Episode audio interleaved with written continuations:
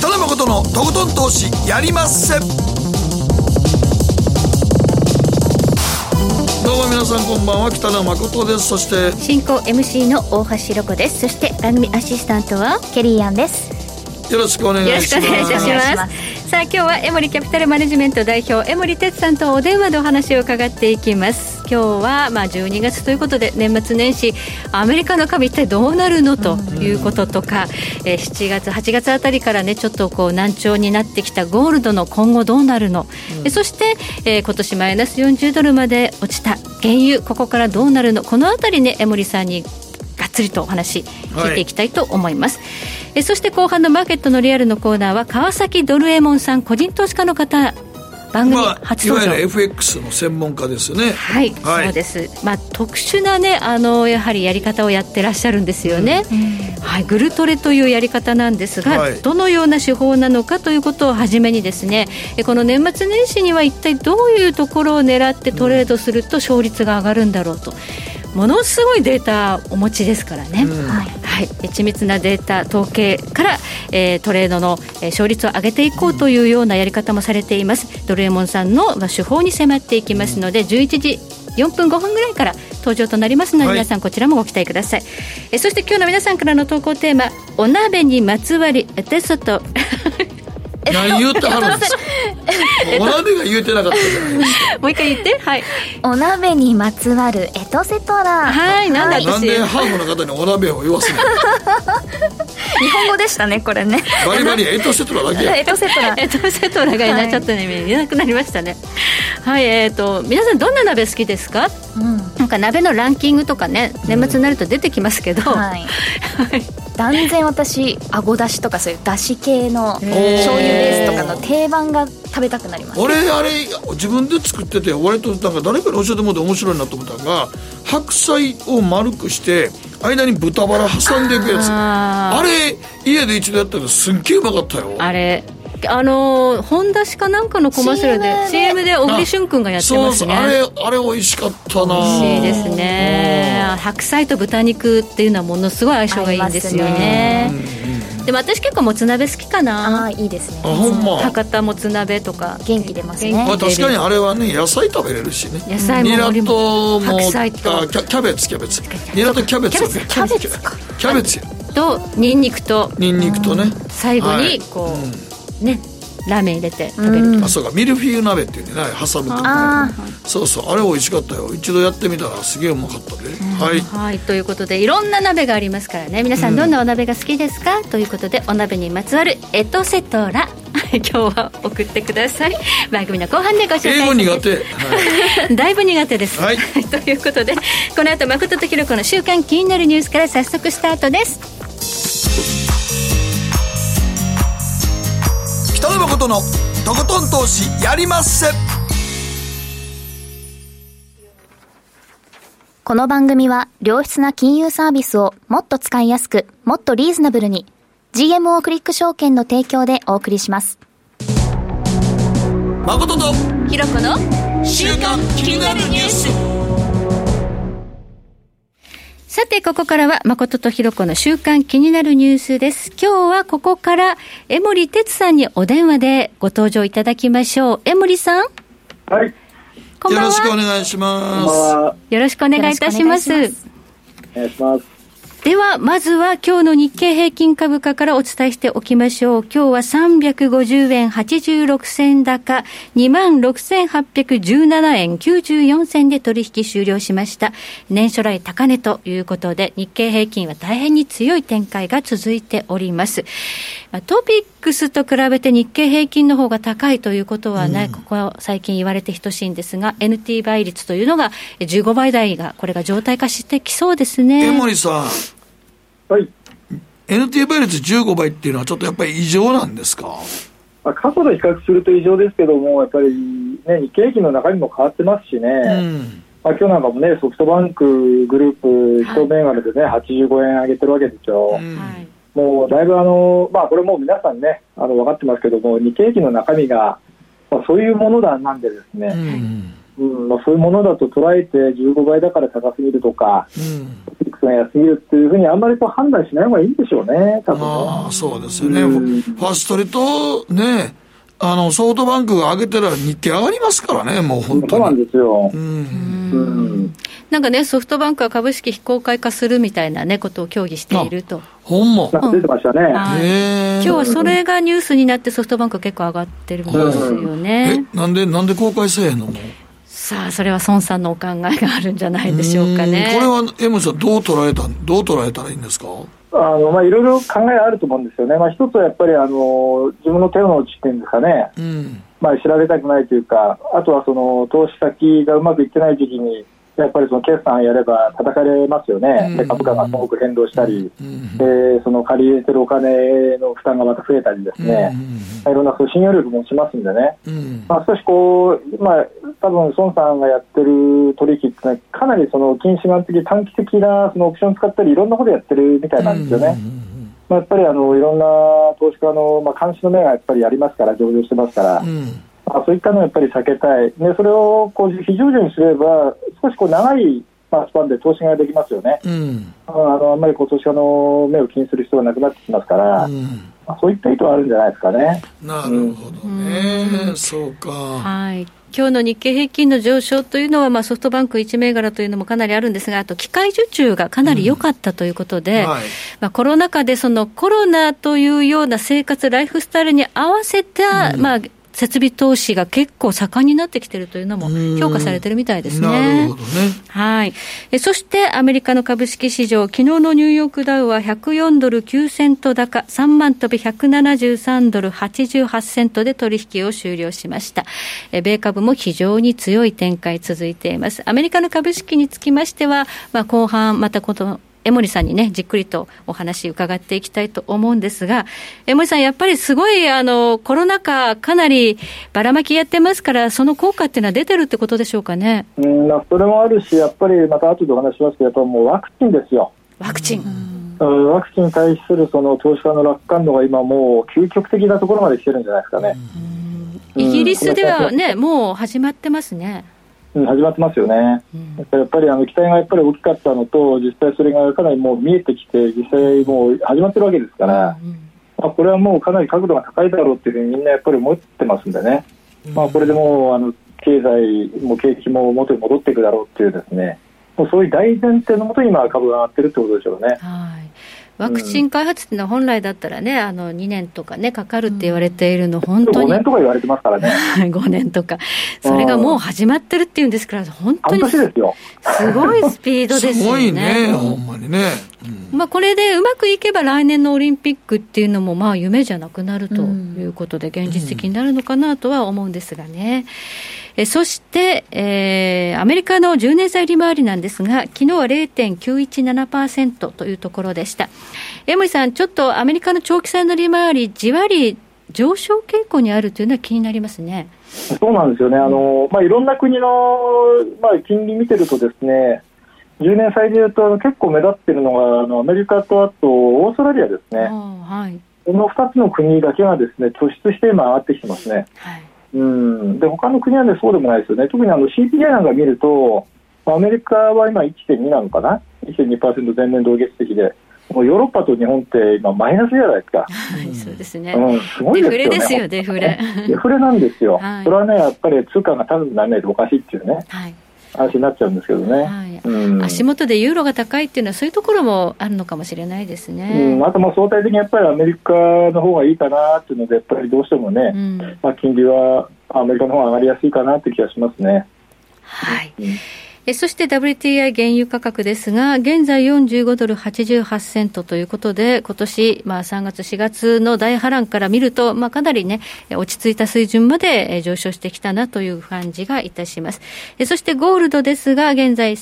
1861ドルというところですが、えこの原油、ゴールドに関しましても、この後のコーナーで江森さんにじっくりとお話を伺っていきたいと思います。ではここで、ケリーがこの1週間気になったニュースのピックアップです。はい、私の気になったニュースは、ミロ3製品を一時販売休止にというニュースなんですけど、あの、ネスレから出ているミロ、あの、グリーンのパッケーあジりの、あますよはの、麦芽飲料なんですけど、まあ、味はココア味ですよね。はいで、これがなんとこの夏からバカ売れしまして、えでも9月に入ってもスーパーとか、まあ、コンビニとかにも売ってますけど、もう売ってないと。全然買えない。い、売どりこ切れにちゃってるの行っても売り切れっていう状況がずっと続いてたんですね。はいで、その理由がなんと SNS での、あの、拡散をきっかけにとあるんですけど、これどういう SNS の投稿だったかというと、はい実は、まあ、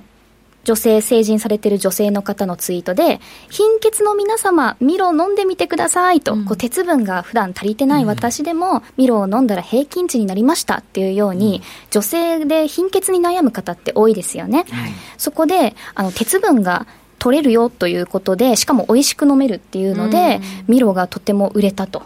これって本来パッケージ見てもわかるように、あの男の子がの絵が描いてあるんですけど、強い子のミロだからねそう子供向けですよねどっちか子っていうと供の時飲まされてたっていうかね、もう本当に飲んでたっていうイメージがあるんですけど、まさか今売れてるのはうん大人の世代にかなり需要が出まして大人の女だ性ってがミロ売ってないでしょ打てないんです今ね生産が今追いついてないんだって追ねいついてない休止中で、で前年比で見ると7倍の注文数で本当に追いつかずということで、いやまさか一つのツイートでここまで売れるとはってわからないですよね今って、まあ、あの企業がねあのたくさんこう CM 出してね、うん広告料払って、まあ、どんどん露出しても売れない時は売れないし、うんたった一人のたうんった一回のツイートがどんどん拡散して売れるというケースもあるわけで、うん本当に時代が変わったなという、あの有名人がいいよって言ったわけじゃないんですよね本当にこ一般の女性の一般の方方がが、そうなんまあ言でっすてみればミロがしたらインフルエンサーですよねあそうですね、この女性にお金あげないとってれぐらいなんですけっど、ていうぐらういはいん、ですから今ちょっとツイートでバズると、まあ、それがものすごくこう売れたりするなだから時代逆でに言うすとあのなんかそのね、えースステマの広告になってなくて、実感やからね、そうですね、本当にいいものだと思って買ってる方がこれだけ増俺えがあたのって名古いう。屋のラジオで、はいあのコロナ禍の中で、さまざまな柿の種食べたけど、やっぱり亀田が一番や言うたら、しばらく亀田のあの柿の種、めちゃくちゃ売れましたから。本当ですか。いや、いろんな柿の種食べたい、はいはいホテルおるやんか、いはいつまむやんか、はいはい外出られへんからはさい、さまざまな柿の種食べたら、やっぱり亀田の、やっぱり柿の種が一番うまかったやっ。ぱ定番で。定番やね。結局定番に戻ったよ。そうななるるほほどど。でそれをやっぱりちょっと言うと、あそれでこう広がってみんなでやっぱ、というこあ改とめでてすね食べてみようとか思う人、やっぱりおんねんね。結構皆さん買いに行かれたみたいで。はい確かに。まあ、本当にその人が実感を持ってこうね、うん言ってること、うん体験したことっていうのがやっぱり皆さんこれ広がっていくという時代でそうですね広告のあり方って変わってき変まわってすきまねすよ。う絶ん対変わってくるよ。本当に。うん。私も化粧品買うときにやっぱツイートとかですごくこういいっていうふうにね、使用感がちゃんとあのこう出てるやつね口コミされているもの、うんだから時々アマゾンで、あれが、あの、やらせが出たりするんだよね。ちょっとそうアマゾンは桜が多くなってきてる桜がちょっとアマゾン多くなってきたね。ちょっとみんな、うーん、アマゾンの星って信信用がね用していいのかっいて、や、ちょっとみ信んな。用落ちてますよね、今。ねってい思う感じとにこなあってるよきね、ま今したでよもね。ね。マコゾンはどうなってますか、今。マコゾン。マコトンは使ってますけど、プライムばっかりやってますね、やっぱりあプライム以外絶対買わなくなってしもた、今。ああ。あ。送料無料何で回かなんかプライムでプライム以外で買って失敗してるもんもあるからやっぱり、やっぱりそうですね。信用できないものも出てますからね。そうやねんねちょっとなんかあのもうコメント欄がねちょっとなんか嘘くさいなと思うんで結構ありますからねですね。ちなみにこのネスレのミロは、えっと、販売再開が2021年、来年ですね。来年の3月以降になる見通しとのことで、そんなに手に入んないの本当にもう今は売ってないです。そうではいすね、はい。以上、誠とひろ子の週刊気になるニュースでした。この後はコマーシャルを挟んで、マーケットフロントライン、江森哲さんにお話を伺っていきます。北野誠のとことん投資やりまっせやりまっせって英語ではレッツはどうかな占えましたぞあなたの未来え、どんなあなたは努力次第で大きな成功を収めますただし野菜中心の食事と早寝早起き適度な運動をして健康なんだよ。母ちゃんのセリフと一緒じゃん。未来は自分で切り開く株式 FX は GMO クリック証券エミさんどうしたの僕最近考えてしまうんです毎晩月を見上げるたびに僕の将来はどうなってしまうんだろうって同時に思うんですこの虚しい気持ちに寄り添ってくれる女性がいたら好きですで、よくないシンプルにわかりやすく。GMO クリック証券。あらっしゃいご注文どうぞうーんと大盛りラーメンにトッピングでチャーシューコーンメンマ海苔それに味玉白髪ネギねあバターとワカメも全部のせ一丁シンプルにわかりやすく。株式 FX は GMO クリック証券。北野誠のとことん投資やりまっせみんな集まれ集まるよさて、ここからはマーケットフロントラインです。江森哲さんと電話がつながっています。江森さん、はいよろしくお願いいたします。はいお願いします今日のテーマは株金原油年末年始の傾向を生かした投資戦略と来年の相場ということなんですがまあ激動の1年ということで株が非常に強いですねねやっぱり3月、まあ、2月の後半からね3月にかけてコロナでねもう大変なことになりましたけどここまで戻るというふうにね考えた人ってなかなかいらっしゃらなかったでしょうね。はいうん、 2番底を待ってたんですけどね2番底というのが来ないままに上がってしまったという相場でしたけれども、これ米株過熱感というのはどうなんでしょうかうんあのまあ、一言で言うと、やっぱり今、短期的には相当なものになってるのかなっていう印象がやっぱり強いですかね。はい、うん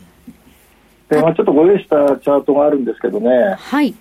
これはあのアメリカのですね、まあ投まあ、いわゆるプロの投資家ですね、はいあのまあ、データ出していまして、まあこれあの、まあ、下から0から120まであるんですけど、これ100のところがですね、いわゆるその株式を現物で、まあ、風にポジションを取っている状態なんですね。はいで100を超えてるところっていうのが、えーレバレッジをかけてる、まあ、信用取引ですよね、はいまあ、そういった形であの、まあ、株式にまあかなりですね今お金を振り向けてますよということになるわけですけれどおもーまさにその一番右側のところがこう丸やかいとこついてますよねはい今はそういう状態なんですよね、はいうん、で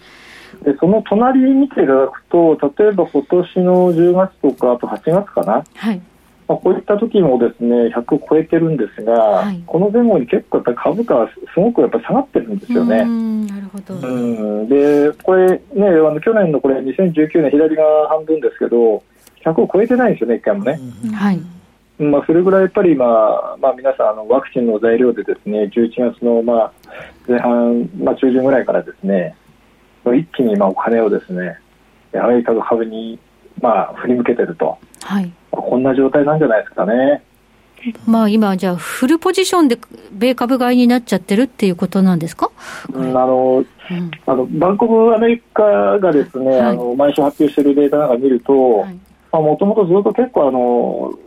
まあ、投資家はあのアメリカの株がこうすごく上がってたんで、はいアメリカの株をこう売却して、ですね、まあ、要はそのポートフォリオのリバランスをして、ですね、うんヨーロッパの株結構買ってたんですよね。まああヨーロッパの株があんまり上がってなかったんで、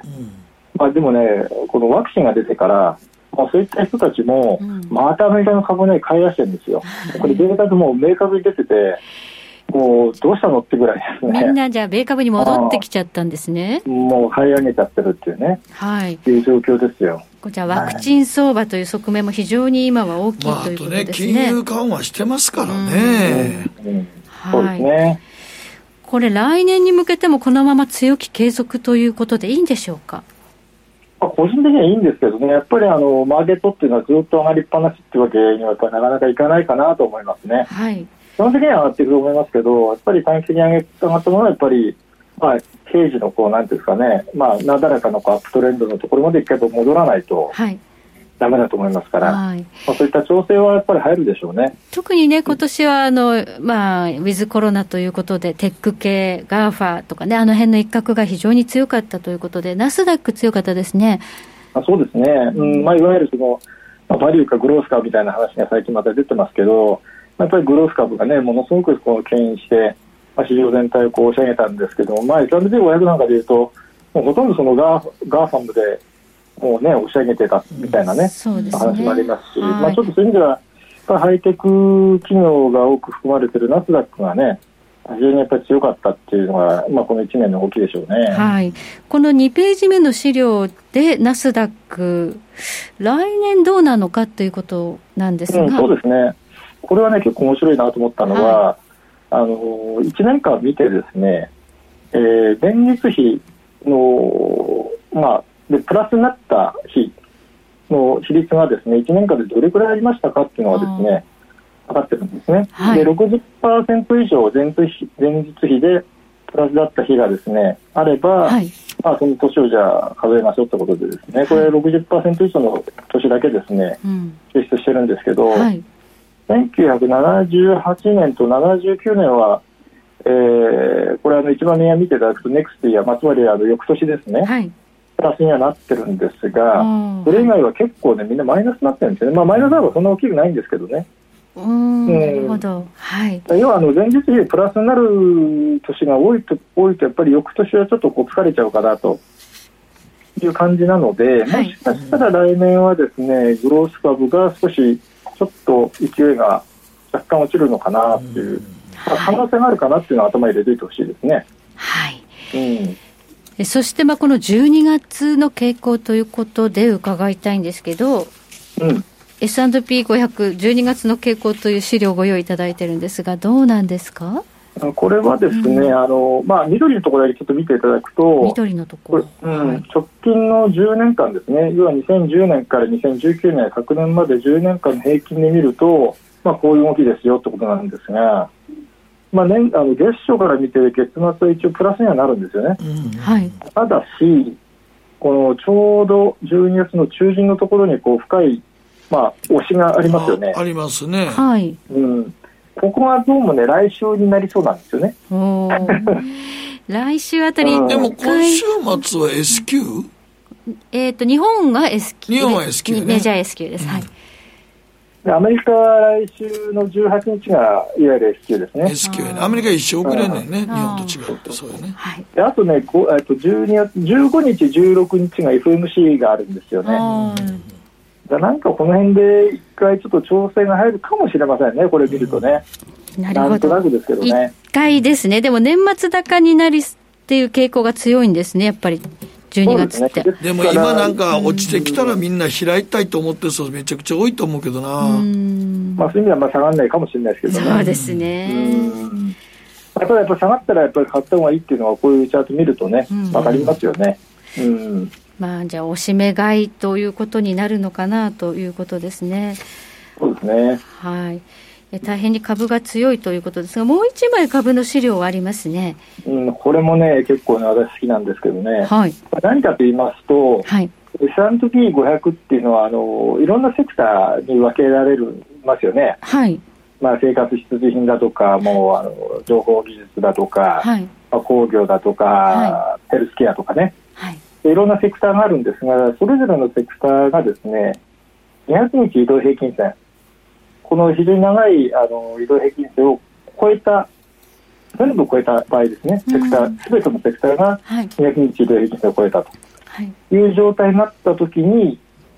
例えば1か月後、3か月後、半年後、1年後の株価ってどうなってますかっていうのが、この表なんですよ。はい、でまあ、あの一番見ていただきたいのは、一番右端ですね、はい、ワンイヤーのところ、まあ、つまり1年後、はい、どうなってるかっていうと、マイナスになってる年が一度もないんですよね、一つもない。はい、ということは今、今そういう状態になったので、これ、来年またね、上がるんですよね1年後も株は強気、継続ということが分かるということですか、ね、過去の傾向からいくと、まあ、上がるんだろうなと。なるほど、そういう感じしますね。そうすると、まあ、多少気をつけなきゃいけない、ね、相場ですから、波はあっても、まあ、強気継続ということで、えー、今、ゴールドが弱いのは、この株式市場に資金を奪われてしまっているからではないかというような指摘もあるんですが。うん、その通りだと思います。その通りなんですか、やっぱり。はい、まあ、さっきお話したあのバンコブアメリカのデータなんかでもですね。はいまあ、結局あの、アメリカの株に戻ってきたっていう、じゃあ、そのお金どこから持ってきたんですかっていうとですね、金に関連する、まあ、いわゆる金融商品ですね、はい ETF も含めた、うんこれをみんな売却して、それを原資にアメリカの株を買ってるわけですよ。うんもうこれもデータで、ね、はっきり出てて、これがもうあの過去最大だって言うんですよね、あ金額ベースでいうと。はいそれぐらいね、まあ、気合い入れて金を売ってですね、現金捻出して株買ってますから、はいこういうことが起きるとね、絶対私いいことないと思うんだけどな。いいことないと思う、 ああ一回はやっぱり調整、ね、株の方で調整、まあ、来た方がいいのかなっていう、ちょっとそんな気もしますけどはね。いあ今ゴールドの ETF 市場から資金がね抜けているということがこのゴールドトラスト保有高の推移という資料で見えてくるんですねはい、はい、そうするとあの金は天井をつけちゃったんでしょうかこれがね、これ今ね、最近一番私がですね、これから使おうとしてるチャートをですね、今日ご用意したんですけどね。はい。うん、金の。金の長期サイクルですかそうですね。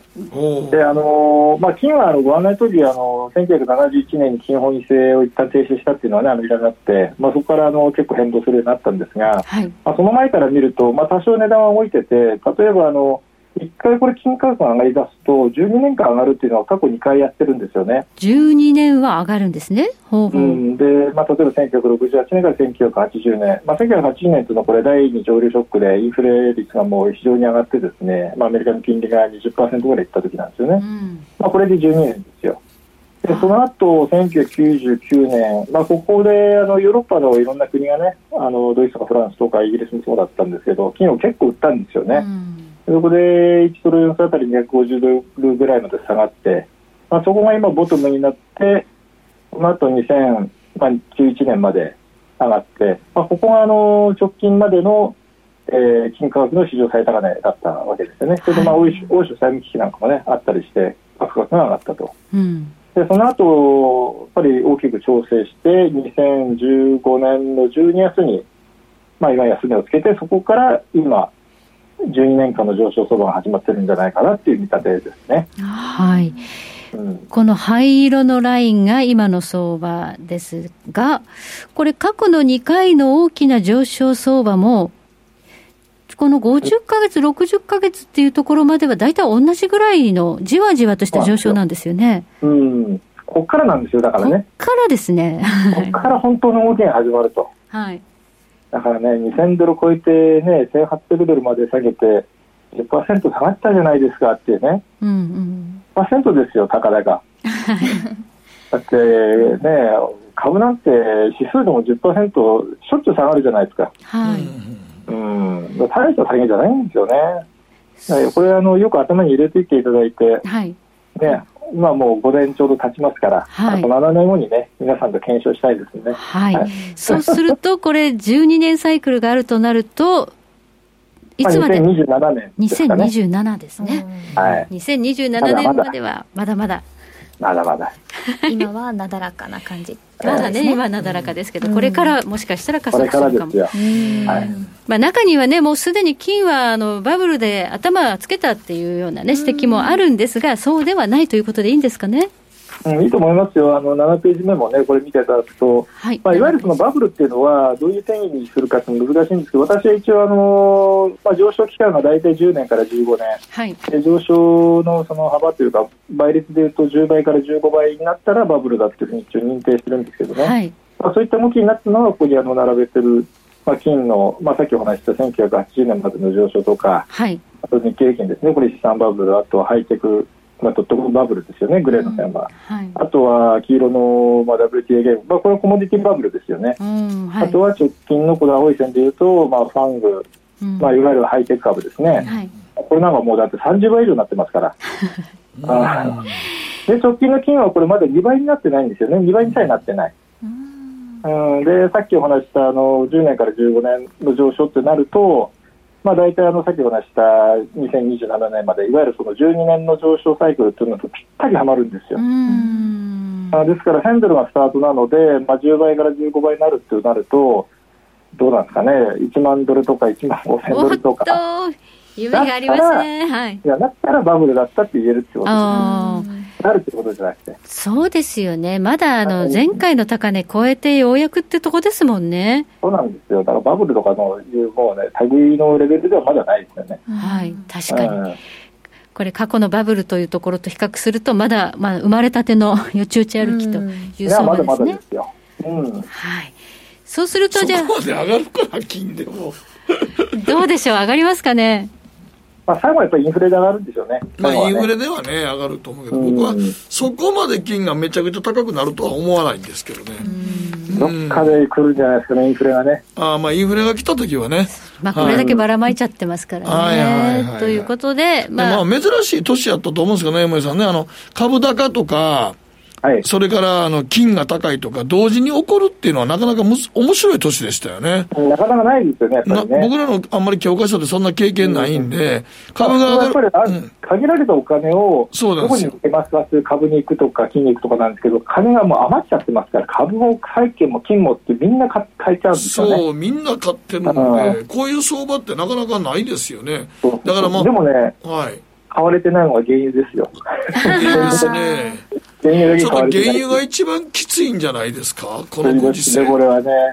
うん、やっぱりコロナでね、人が動けない、うんまあ、移動がない、飛行機も飛ばないっていうのは、やっぱり聞いちゃってますね。うん、で、あとそれと、やっぱり電気自動車っていう方にね、みんながどんどんどんどんシフトしていく時代になってるわけですから、えーもうだいぶあの、もうなんていうんですかね、お尻を決めて、もうこれでガソリン車使いませんよとかね、販売できませんよって話で、もうクリーンエネルギー、まあこれ、バイデン政権もね、そっちを今、やろうとしてますんでやね、ろうとしてますからね。だか世ら、界的に、ちょっと長期的にやっぱり石油は厳しいでしょうね。だから、そう考えるとちょっとね、この、もう一つの費用、オペック産油量と推移ですけども、なんか、もう、原油はまあ、そう絶対必要、必要なもんやけど、ものすごくだから、このコロナが終わって、ジェット機、飛行機が飛ばないっていうのも大きいですもんね。大きいですね、ただやっぱり、ね、短期的にはそのワクチンができました、んあの経済活動も戻して、うんみんな普通にやりましょうってなったら、短期的にはすっごい戻ると思うんですよ、もう1年とか2年の単位で言えば。ただやっぱり長期的にはさっきあの誠さんおっしゃったような、まあ、テーマがあるんでですね、長い目で見ると、やっぱりこの石油産業ってかなり厳しくなっていくんでしょうね、これからねそうでしょうね、これからね。あとやっぱり短期と長期のその視点をその特に原因については分けてまあ考えながらこう投資していったり、まあ、見ていった方がいいと思いますね。短期的には今、45、6ドルまで来てるんですけれども、うん飛行機が飛ぶとか、まあ、自動車が走るというような正常化に向けて、世の中が動いた場合、もっと上値があるんですかね。一回バーンっていくんじゃないですかね、もう55とか60とか、おそういうのあると思いますよ、やっぱりこれだけ、ね、いろんなあの資産、まあ、小文字で含めたですね、まあ市場取引されてるものの中でも、原油だけは本当に上がってませんからね、やっぱり目つける投資が出てくると思いますよ。じゃあ、5、60ドルという相場は、まあ、コロナ終焉とともに一度見るということですが、その後でまあ、すね。長期的にはやっぱり売られる傾向にあるでしょうね。そうでしょうね。はい。 30年前はね、本当にもう、なくなるって言われてたんですけどね、原油。はい。全然なくならないですよなね。くならないどころか、どんどん余りま使っちゃってね。うんまあ、これがいらないって話になってるわけだから。そうすると、その中東の産油国ってのは困りますよね、他に産かなり業、困りますよね、もうあの、なんだろう、まあ、新しいその産業云々とかね、そんなもう2、3年ではできませんしね、まあ、そうなるとやっぱり政治不安とかね、そっちの方が怖いですよね。うんまあそういう地政学的リスクみたいなのも、ちょっと別の観点からやっぱり注意しなきゃいけない、あと、まあ、そういったあの国のデフォルトとかね、はい、うん、で持ってる株を売却するとかね、そんなようなちょっと悪い方向で在留し在留が出てこなければいいなと思いますけどね。そうですねあの、オイルマネーっていうのもね、原油高の時はかなりあの世界の株式に入ってきていて、これがなんか引き上げられちゃうなんていうことになると、結構、世界のマクロマーケットに影響出てきますよやっね。ぱりね、多少影響出ますよね。うん、まあ、日本株も多分影響出ると思思いますんでね。まあ、そういった観点からもやっぱりあの原油市場はやっぱり見るといった方がいいと思いますそね。うですね原油価格があまりにもあの需要がなくなって下がってくると、株式市場も一旦危ないよってことがあるかもしれないですね。うんそうですね。はいわかりました。ここまで江森哲さんにお話を伺いました。江森さんどうもありがとうございました。ありがとうございました。北野誠のとことん投資やりまっせみんな集まれいかかせていただきます GMO クリック証券の CFD では、日本225や米国30など、世界各国の主要な株価指数、原油や金などの商品、レバレッジ ETF、リート ETF、外国株など、世界中の金融資産を買いからも売りからも手数料無料で手軽に取引することができます。今まで気になっていた世界中のあの指数、あの銘柄、あの商品に投資ができます。パソコンからスマートフォンまで高性能なトレードツールも魅力。CFD も GMO クリック証券。GMO クリック証券株式会社は関東財務局長金賞第77号の金融商品取引業者です。当社取扱いの金融商品のお取引にあたっては価格変動などの理由により投資元本を超える損失が発生することがあります。お取引をする際は、当社のホームページや契約締結前交付書面にて、手数料などの諸経費及びリスクについて十分ご確認ください。北野誠のとことん投資やりまっせもう寝る暇ないわなのに肌ツヤツヤツヤツヤツヤツヤ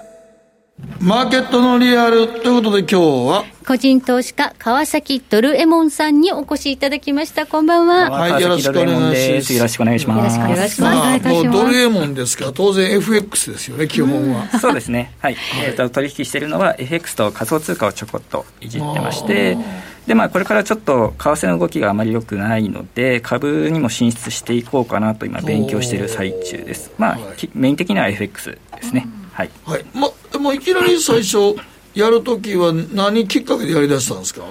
最初はですねあの僕飲食店を持ちたくてですね、うんでまあ、開業資金を貯めたいとはい思ってましてで最初電気工事士建築業で働いて開業資金を貯めようと思ったんですけど、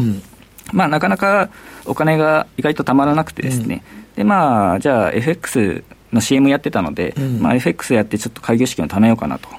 思って始めたのがきっかけですね、えいきなりなんか、い、きなりビギナーズラックもあったんですかあありました あったんですけどあのその時は半年後ぐらいにスイスランショックが起きまして、うんその時あのユーロ円をショートしていたんですね、あーはいはいでスイスランとにつられてユーロもすごい急落しましたので、うんまあ、その急落を結構取りまして1日で25万ぐらい稼稼いだんですよね、で資金がまあ30万円ぐらいだったんですけど、うんまあ、なのでほぼサラリーマンの月給ぐらい稼いだっていうのがあるんですけど、まあ、正直それはちょっとビギナーズラックで本当、まあ、そこからあの急落急騰を狙うようなトレードばかりをしてしまって 気持ちええもんな一日をそんだけ取れたら、はい、自分偉いじゃんと 思ってしまうと、はいはい、そんな感じでトレードしていったんですが、まあ、結局、まあ、は7割7 8割ぐらいは FX って相場ってはレンジじゃないですか、うんまあ、なのであのレンジの上限でロングしたりとかってして、でまあ、見事に資金をなくしてしまったっていうこともありました、ビギナーズラックはダメなのよねそうなんですよね、これからはもうものすごくあれですね、ちゃんとなんかいろんなことを分析されたんですねそうですねもう僕は分析であの特化していこうと思いまして、まあ、最近ですと,、えー、とグルトレっていう手法を僕はやってるんですけども、はいはいまあ、簡単に言えばリピート系手法の一種になるんですけども、まあ、リピート系ってまず何かって言いますと,、えー、と違不断注文をですね細かく、えー発注しておいて決済されたらそれがまた注文入るという、まあえーレンジで細かく上下動のところを取っていこうっていうのがリピート系の手法なんですけども、まあそれって結構今まではあったんですけど、まあそれだと正直 FX 会社さんがやってるリピート系ってあの、もうロングでひたすらほっときましょうみたいなああはいはいまあ、レンジになったらレンジででいいし、うんあの急騰上昇していったらまあそれでも OK みたいなうん感じの、えーサービスをしていたんですけども、うんまあ、それだと、ね、急落って最近多いので、はいまあ、そういった時にじゃあどうするのとうんいう感じで僕はそれがすごい不満というか、うんいまいちししっくりこなくてですね、はいでまあ、それをどうするかといろいろ計算をしていって、じゃあまあリピート系のロングとショート両方持っちゃいと。うんはいでまあ、レンジになったらレンジでいいし、うんまあ、急騰したらどっちかのポジションが利益チャリンチャリンしてくれるはないと、はいはいはいいう感じで、えー両立てっていう、まあ、ロングとショート両方持っていたんですけども、まあ、それだとトレンドが発生してしまうと、うんまあ、どちらかは必ず含み損になってしまうと、うんいうのが、えー、リピート系の差がになってしまうので、うん、まあ、じゃあそれに対してそれをヘッジするために、うん、えー、難品のポジションを別で持とうと。あはいはいはい、なので、えー、レンジでそのリピート系が稼ぎつつトレンドが発生したらそっちの、えー、損失分は何品分が何品分で補っていこうと、はい、そうですねはい、そこまでどれぐらいかかりました時間えっ、ー、と僕はそれを開発したのは結構半年ぐらいずっと5ヘッドぐらい計算をしていて、はい、でまああのなぜそういった手法に行き着いたかというと、まあ、兼業時代僕あの仕事中チャート見てましてトイレ書き込んで、はいまあ、それだといけないなと思って、 じゃあ、ほったらかせる手法はないかなと思って、いろいろを考えて、はい、そこにたどり着いたわけですね。そうですね。はい、これは、はい、まあでも今はドル円ほんま動いてないですけども、はい、いろんな、まあ、為替あるじゃないですか、あのニュージーランドドルとか、そんなも含めて、いろんなところにそれ当てはめていってるんですかそうですね、まあ、いろいろシミュレーションした結果、今使っているのは5ドル円と、ニュージードル円と、カナダドル円と、5ドルニュージーをメインに使ってます、そのあたりが証拠金が少なくて済みますので、はいはいまあ、今のレートが低いのと、あとスプレッドが低いのを、えー、中心にやっているという感じですね。ポンドとかちょっとさすがに証拠金がたくさん必要なので、まあ、ポンドはね、まあ、難しいかなポンドは動き激しいですからね、はい、そうですね、ね、はい、動き激しいです、はいはい、で今日すごいものを持ってきてくださったのが、はい、この為替天気予報、はい、そうですこれはどういうことなんですか、はい、ちょっと見ていただきましょうかね、皆さんにもね、はいね、月足の天気予報っていうこれ、僕らにこれ、公開してよかったんですかあもうこれはもうブラグ、 ブログとツイッターで配信しているので、うん、あそうなんですかあのよかったら僕のブログ、ツイッター見ていただければこれ、一瞬何かわからないんですが、はい、教えていただきましょう、まあ、 YouTube 見てる方は見れているので、もしよろしければ、はい、ラジオ聞いてる方は、過去ログの YouTube 見ていただきたいと思うんですけど、はい、まあ、これだとちょっと図が見づらいので、次のクロス線の月足天気予報っていうのを見ていただきたいんですけど、うんね、はいまあ、簡単に言うと、えー、為替天気予報というのは、過去のチャートからですね、うん、えー、傾向、季節性を陽線確率で算出したものになります。はいはい、まあ、例えば月足が何月は陽線の回数何回、陰、う、線、ん、の回数何回という感じで数えてまして、えー、このデータは2000年から数えたものになります。はい、はい、で見てみると、えー、色をつけているんですけれども、うん、まあ、例えばクロス円ですと、8月の、えー、陰線の回数が多くなっている傾向がたくさんあります。うん、えー、過去20回中、えー、例えばドル円だと陰線が15回ついていたと、はい、あと多いのですと、えー、5ドル円が陰線16回、20回中16回陰線がついていたと、うん、8月はですね、はい、というデータが取れるので、まあ、じゃあ8月はクロス円下落しやすいんだなというのが。わかりますなんかね、一般的にもよく言いますよね、お盆の時期は円高になりやすいっていうね、、はい僕らはなんとなくその、うん、なんかそういうアノマリーをちょっと聞いたりしますけど、はい、ここまで数値化してもってるのはなかなかないですよね本当に円高になってるんだってことが、この過去20年中のね、うん、統計でところが、その2か月後、10月になると、陽線の回数がぐっと上がるんですね。そうですね回数が、えー、ドル円とかですと、うん、陽線回数が20回中14回と、はい、あとは5ドル円とかも20回中14回と、はい、なので、えー、8月、1年を通していうと、8月はクロス円が、まあ、下落して、その後、まあ年末にかけて戻っていきやすいのかなと戻っていきやすいということですね、はい、予想がすることができるのがあります。まあ、あのよくアノマリ的な話は皆さんされるとは思うんですけど、うん、ひろこさんとかも結構されてるのを聞いてるんですけど、はい、大橋さんはあのまり結構ね、頭に叩き込んでますから。ね、はいまあ、そういったデータって結構話では聞くけど数値化されてる方そうですだからこうやって、ねはい、僕も今日見ててあすごい数値化されてると思ってこれで見ると割と上がりやすい月と落ちやすい月っていうのは分かりますからね、うん、分かりますし結構言われてないアノマリもあこういうことあるんだっていう数字で、うん意外と出てくるので、あの結構そういったアノマリを探し、あの数字で出て、こういった傾向、回数多いんだみたいなことを、えー、調べるんですけど、結局、その理由分からなかったりすることも多くてですね、まあ、けど、数字上は出てるしなと。でも、これで見ると、顕著にね、はい、ニュージー、ね、ランドドル円は、11月、12月とかは、はい、あからさま、陽線が立ち特に12月なんかすごいですよ、はいはい、ニュージーランドドル関連ペアの月足天気予報というね。はいはい、ご用意いただいてるんですが、ちょっとこれ、びっくりしますけど、大橋さん、これ、思い当たる節あるんですかこれ、ドレ山さんとね、お話ししてて、そうなんそう、ですよこれ、意気投合したんですけど、ニュージーランドのああのこの後ニュージーランドドル関連ペアやねのペアの月足天気予報っていうのをこれ見ていただくと、これね、ドル山さん、12月強いよねっていうのが、そうなんですよ。ニュージードル円が要選回数20回中17回、はいニュージードルドルがえー20回中14回要選ついてると、はいあとニュージードルカナダドルは20回中17回要選がついてると、で17回っていうのは大体85%の確率で、えー12月は月足要選がついていたというデータが分かりますよねというだからそう考えると、まあ、えドル円でも、もうカナダドルでもそうですけど、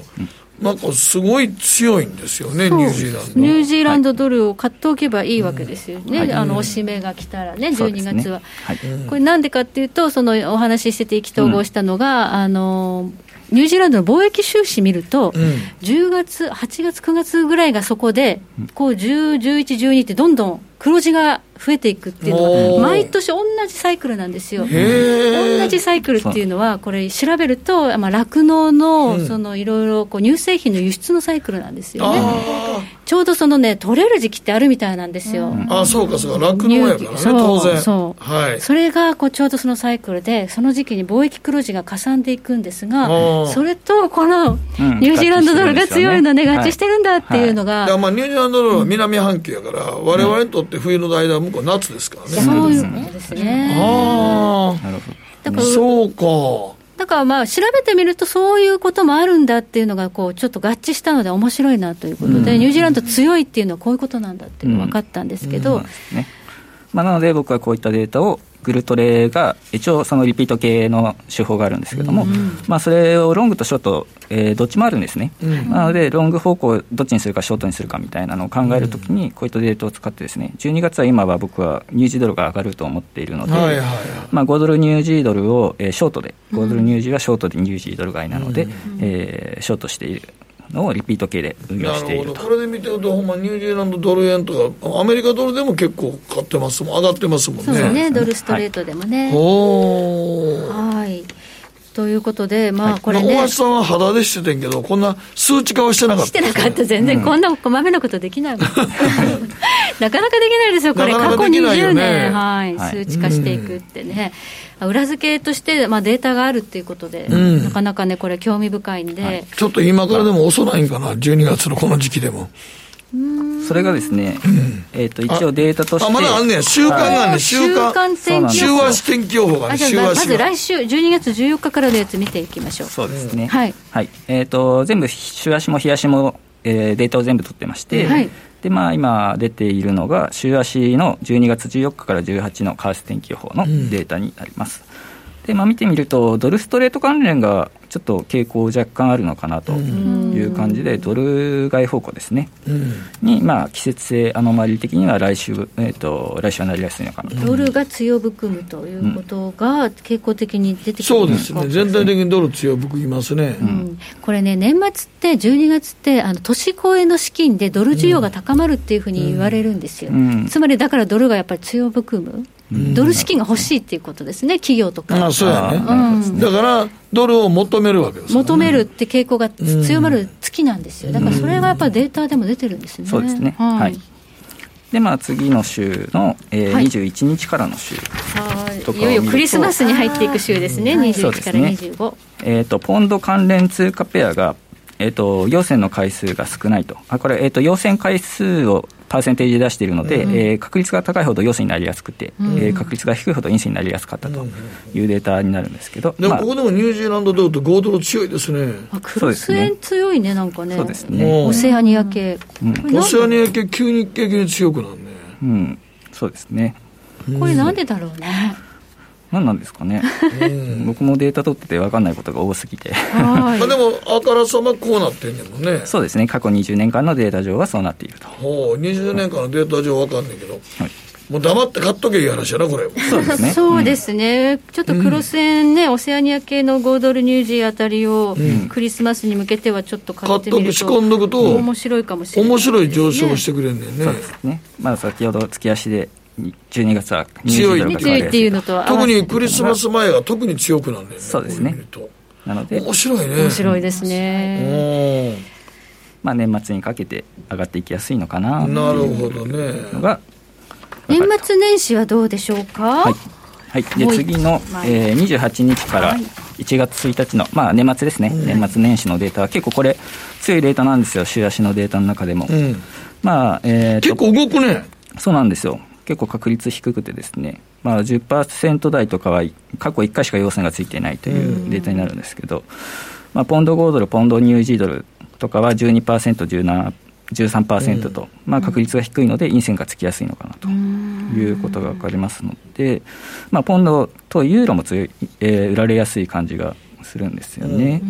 まあ、なので、ヨーロッパ関連の通貨ペアは売られていきやすいのかなと、年末。であと逆に5ドル、ニュージードルとか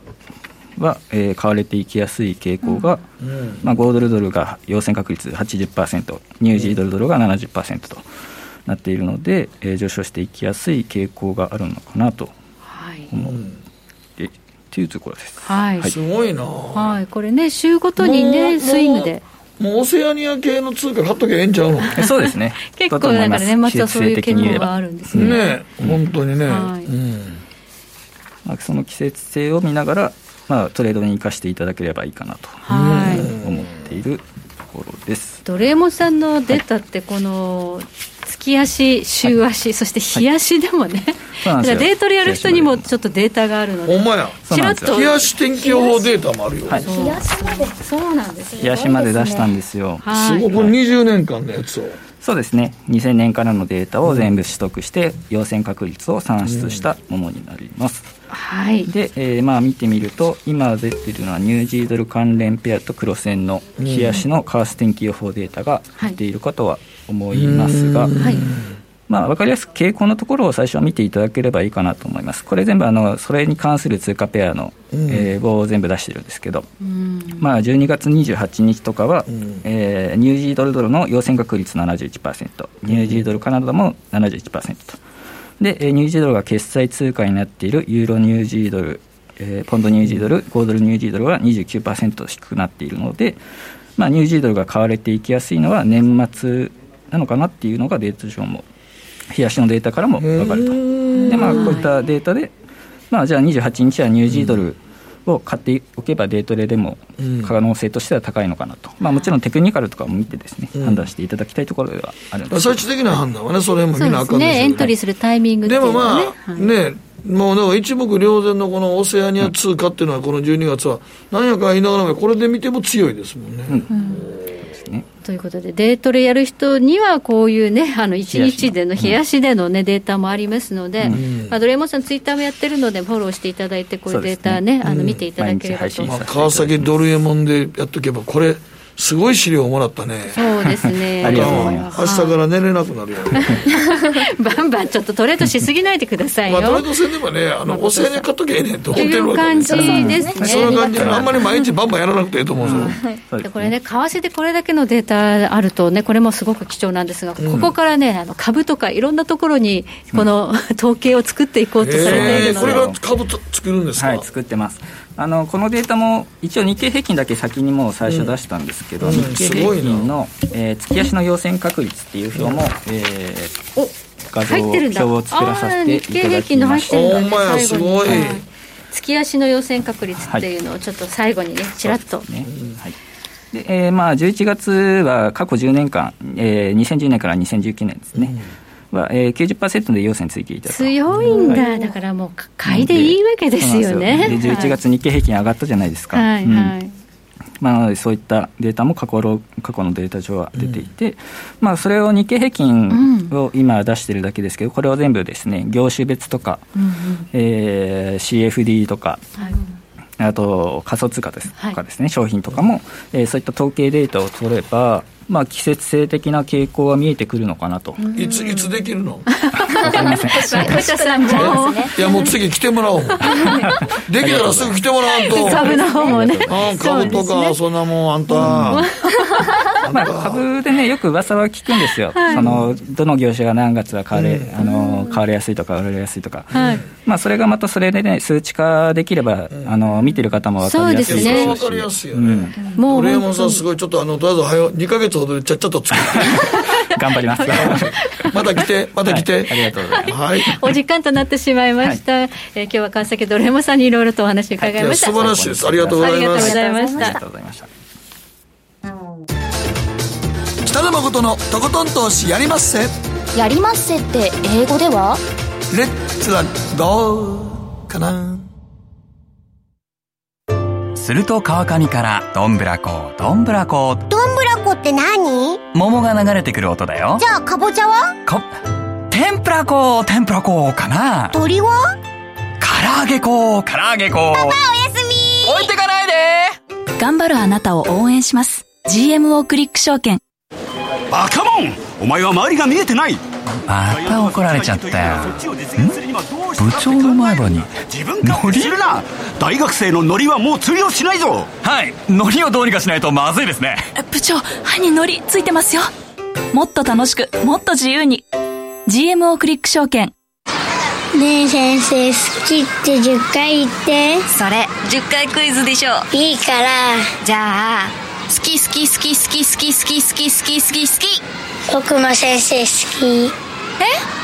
えもう思わず笑みがこぼれる。株式 FX は GMO クリック証券。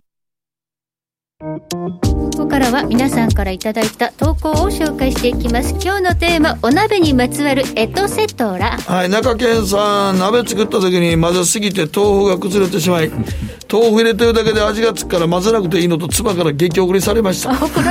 実際に豆腐が崩れた鍋あんまりいい味がしなかったんで反省するばかりです。そうだね。豆腐崩したらあかんね。豆腐崩すと、あの、鍋まずなんで。あ